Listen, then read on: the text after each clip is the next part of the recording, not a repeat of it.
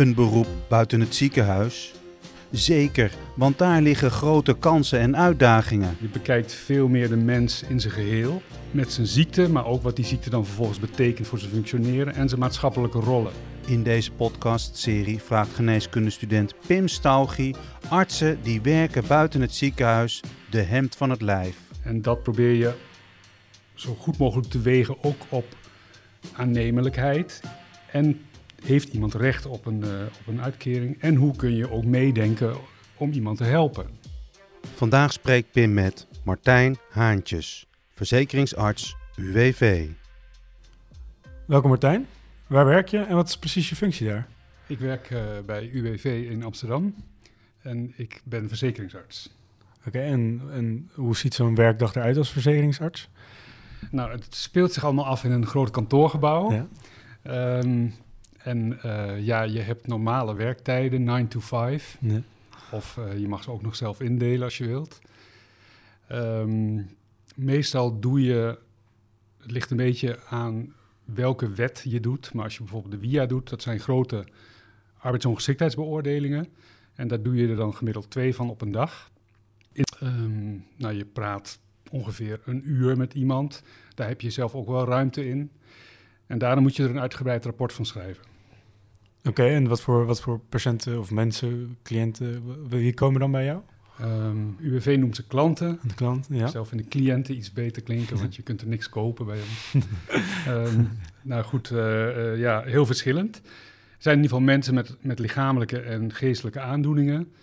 Um, en het zijn zieke werknemers die na twee jaar bij UWV aankloppen voor een via-uitkering. Uh, of het zijn ziektewetgevallen. Uh, en dat zijn dus mensen die in de, in de WW zitten, werkloosheidswet en zich ziek melden. Of mensen die ziek uit dienst gaan bij een werkgever. En wat zie jij als jouw verantwoordelijkheid bij dit soort casussen?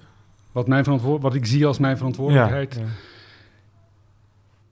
Zorgvuldigheid, een zo zorgvuldig mogelijke beoordeling doen. Um, waarbij de burger recht gedaan wordt tegen de achtergrond van ja, de wetgeving en de wet en regelgeving. Dus eigenlijk hoe wij in Nederland hebben afgesproken dat we met mensen omgaan die uh, arbeidsongeschikt zijn. Vind je het soms lastig om dan mensen te zien dat je dan toch moet vasthouden aan de wet? Of dat je... Ja, ja, zeker. Ja. ja, je bent toch letterlijk het gezicht van het systeem in de spreekkamer. Um, en dat voel je dus ook in, je, in jezelf, dat dat zo is. Dat is best een grote verantwoordelijkheid. Um, maar we hebben wel, ja, we hoeven niet alleen maar klakkeloos de regels te volgen. Dat kan gewoon ook niet, want je hebt met mensen te maken. Dus je hebt altijd een beoordelingsruimte.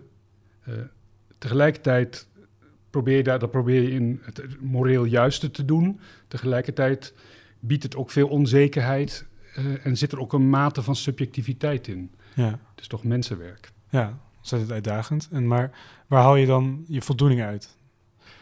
Um, nou, mijn voldoening haal ik uit. Ja, dat uh, verzekeringsgeneeskundige wegen, dat vind ik wel heel interessant. Um, kijk, het is totaal geen behandelend, curatief of snijdend vak. Uh, je bekijkt veel meer de mens in zijn geheel. Um, met zijn ziekte, maar ook wat die ziekte dan vervolgens betekent voor zijn functioneren en zijn maatschappelijke rollen. En dat probeer je zo goed mogelijk te wegen, ook op aannemelijkheid. Klopt het verhaal? Dat, dat moeten we ook doen. Hè? Um, en heeft iemand recht op een, uh, op een uitkering? En hoe kun je ook meedenken om iemand te helpen? Want we, doen ook, we zijn ook de bedrijfsarts zeg maar, van de ziekenwerkelozen in de ziektewet. Dus reïntegratie en meedenken over uh, ja, coping. Hoe gaat iemand om met zijn klachten en zo? Dat is ook best een belangrijk onderdeel. En dat is vaak wel erg voldoenend als je daar resultaat kunt bereiken. En je had het net over een kantoorbaan, maar ik neem aan toen je uh, geneeskunde ging studeren dat je heel wat anders in je hoofd had.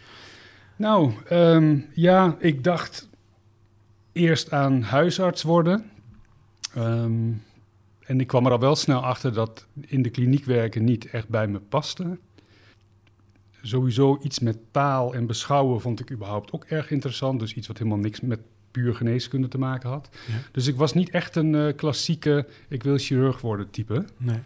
Um, en in dit vak, ja, als je bredere interesses hebt, maatschappelijk of juridisch, of ook echt qua taal. Je moet wel van schrijven houden en van argumenteren, want dat is echt een kerncompetentie van de verzekeringsarts. Ja, dan, dan kan verzekeringskunde wel iets voor je zijn. En wat heeft jou dan enthousiast gemaakt? Ehm, ja, dat is gaandeweg gekomen, kan ik je zeggen. Want die uitdaging van dat wegen en ook een soort van... Het is toch ook een maatschappelijke opdracht. Je doet namens, namens het land, zullen we maar zeggen... Uh, uh, probeer je uitdrukking te geven aan hoe wij met de zwakkeren omgaan in de samenleving. Nou, dat is, vind ik toch een mooie sociale opdracht. Daar, daar voel ik me wel senang bij. Ja. Um, maar we, hebben ook een soort, we moeten ook opletten of het allemaal wel nog moreel juist is wat we doen. Want we zitten natuurlijk wel in een systeem van wet en regelgeving. Dus dat zijn allemaal dingen die ben ik gaandeweg meer gaan ontdekken. En ook meer als mijn persoonlijke opdracht eh, gaan zien. En uh, de, de, belangrijkheid ben ik daar ook later van in gaan zien. Want in het begin is het best lastig. Hè? Iemand met een klacht en een claim. Ja. En jij zit er als jonge arts, jonge verzekeringsarts in opleiding met, met die regels en die richtlijnen en protocollen. En, en het past gewoon niet. Ja. Dat is heel moeilijk in het begin. Ja, precies. Ja. Dus, dus die voldoening, hoe je dat in je vingers krijgt, dat leren beheersen, dat duurt echt een aantal jaren. En daar moet je ook aan blijven schaven. Ja, ja hartstikke mooi. Maar ooit heb je de keuze gemaakt voor, hè, een, voordat je jonge verzekeringsarts was, om daar te komen. Hoe, is, hoe, hoe ben je dat pad? Oh, dat is, dat is een heel triviaal verhaal. Oh. um, nou ja, ik, uh, ik werkte in, uh, bij GGD. Ik was sowieso al begonnen in de sociale geneeskunde. Ja. Uh, omdat ik niet de behoefte had om in de kliniek te werken. Um, ik werkte op een kleine GGD ver van de stad waar ik woonde. Uh, en toen zeiden ze, ja, je moet echt hier komen wonen als je hier wil blijven werken. En daar had ik niet zo'n zin in. toen sprak ik een, een uh, oud student, uh, collega, en die zei, ja, kom eens bij ons kijken. Die werkte toen bij de voorloper nog van UWV. Die doet ja. al heel erg lang inmiddels. Um, en ik had eigenlijk geen idee waar ik aan begon. Nee. Dus ik, ik ben het gewoon gaan doen uit allerlei praktische overwegingen. Daar wil ik nog wel iets over zeggen, maar dat komt misschien ook. Ja, kan, kan ik meteen even doen. Ja. Heel vaak wordt gezegd: ga verzekeringsgeneeskunde doen, want het past zo goed uh, in je uh, jonge leven met een jong gezin. En je hebt geen diensten. En dat promoten wij altijd. Maar ik vind het heel belangrijk om wat ik eigenlijk eerder zei over die maatschappelijke opdracht. En over de, de, de moeilijkheid van dat verzekeringskundig wegen. Dat wil ik heel erg op het, op het uh, voor, voorop stellen, omdat ik dat vaak te weinig naar voren gebracht vind als het gaat over ons vak. Ja. En die andere dingen zijn wel belangrijk, dus die praktische zaken waar ik zelf in het begin ook uh, uh, door gedreven werd, die zijn wel belangrijk, maar um, ja, ik wil toch ook de mensen aanspreken die wat bredere interesse hebben dan alleen het klinische, die dat al weten eh, vanaf het begin van hun studie geneeskunde misschien. Uh, en dan denk ik, ja, denk ook eens na over de verzekeringsgeneeskunde. Ik wil nog heel even terug naar een werkdag van jou. Je, je komt aan op kantoor en dan heb je een uur een gesprek met de patiënt. Kan je een voorbeeld geven hoe zo'n gesprek gaat? Uh, ja, ik haal ze op uit de wachtkamer. Uh, dan uh, gaan we eh, zitten in mijn spreekkamer. En dan licht ik eerst toe waarom mensen er zitten, want dat is toch niet altijd even duidelijk. En de procedure, die hele beoordeling, hoe die in zijn werk gaat, is ook een technisch verhaal. Dat probeer je dan ook wel uit te leggen. Even te checken hoe ze erbij zitten. Dat is, uh, mensen zijn vaak erg gespannen. En, ja, en dan ga ik eigenlijk zijn hele leven uitvragen van, uh, van klachten, behandeling, medicatie, noem maar op. Maar vooral ook het functioneren. Dus hoe functioneert iemand uh, qua zelfzorg in zijn gezin of in zijn maatschappelijke rollen? Uh, dan vraag ik nog het dagverhaal uit redelijk nauwgezet. Het is een beetje afhankelijk van de casus of dat echt zo heel erg nodig is. Maar ja, wat iemand echt steeds doet op een dag. Je kunt bijvoorbeeld de dag van gisteren nemen. Uh, en dan krijg je toch een indruk als iemand claimt dat hij heel erg moe is en uh, daardoor uh, niet volledig kan werken. en je, je hoort inderdaad stevast dat hij elke middag moet rusten en dat past ook bij zijn aandoening. Oké, dan heb je al een kloppend verhaal. Maar als iemand een enorm gevuld dagverhaal heeft, ja, dan is het niet helemaal consistent. En dat neem je dan ook mee in de weging. Eventueel nog een lichamelijk onderzoek natuurlijk. Informatie opvragen bij uh, de behandelaars. En soms laat je een onafhankelijke expertise verrichten. Dat kan ook, als je er niet uitkomt. Het, eh, het klinkt heel uitdagend, dus om eigenlijk te, te varen tussen de wet en eh, de mens die je voor je hebt staan. Eh, heb je een casus waarin dat echt eh, moeilijk was? Of waarin je... Ehm, ja, dat gebeurt he- heel vaak. Ehm, een tijdje geleden een man van begin 60 met kanker. Maar wel een vorm van kanker die eh, door nieuwe behandelingen en zo toch uitzicht gaf op een veel betere levensverwachting. En dan de regels zeggen, ja, als het ongeneeslijk is, dan mag je iemand volledig en voor altijd afkeuren. Ehm, maar eh, ja, tegelijkertijd heb je te maken met, met wel een ongeneeslijk beeld, maar nog een levensverwachting van nog tien jaar. En moet je dan inderdaad stellen dat het duurzaam en volledig arbeidsongeschikt is of niet? Dat gaan we steeds meer zien.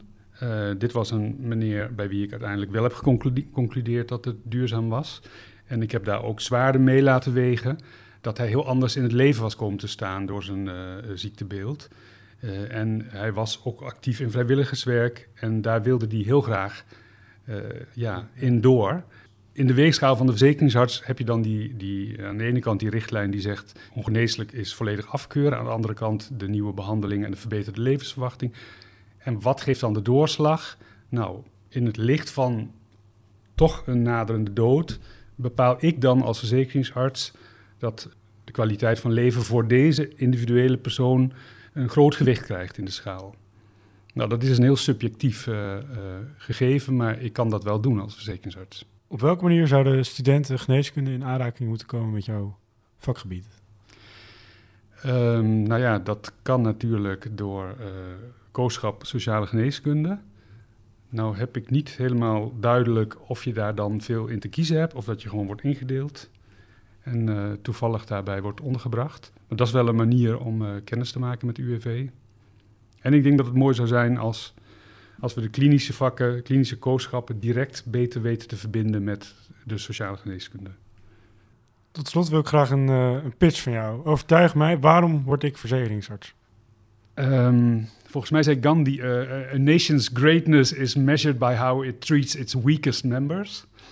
Um, dus dat is de maatschappelijke opdracht die je op je rug neemt, op je schouders neemt als je verzekeringsarts wordt. Het is niet altijd een vak of een opdracht die als heel populair of uh, het juiste gezien wordt. Maar ja, daaronder liggen heel veel interessante uitdagingen ook. Om, om dat verzekeringskundig, wegen goed in de vingers te krijgen. Uh, ja, eigenlijk vorm je zo'n soort van met z'n allen als groep verzekeringsartsen een, een verzekeringskundige autoriteit in Nederland. En dat is best, best mooi. Dankjewel.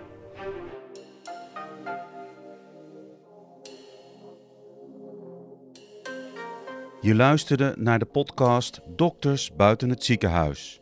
Gepresenteerd door Pim Staugie. In deze aflevering sprak Pim met Martijn Haantjes, verzekeringsarts UWV. Wil je meer dokters buiten het ziekenhuis horen? Luister dan naar de andere podcastclips. Die vind je op studiovu.nl.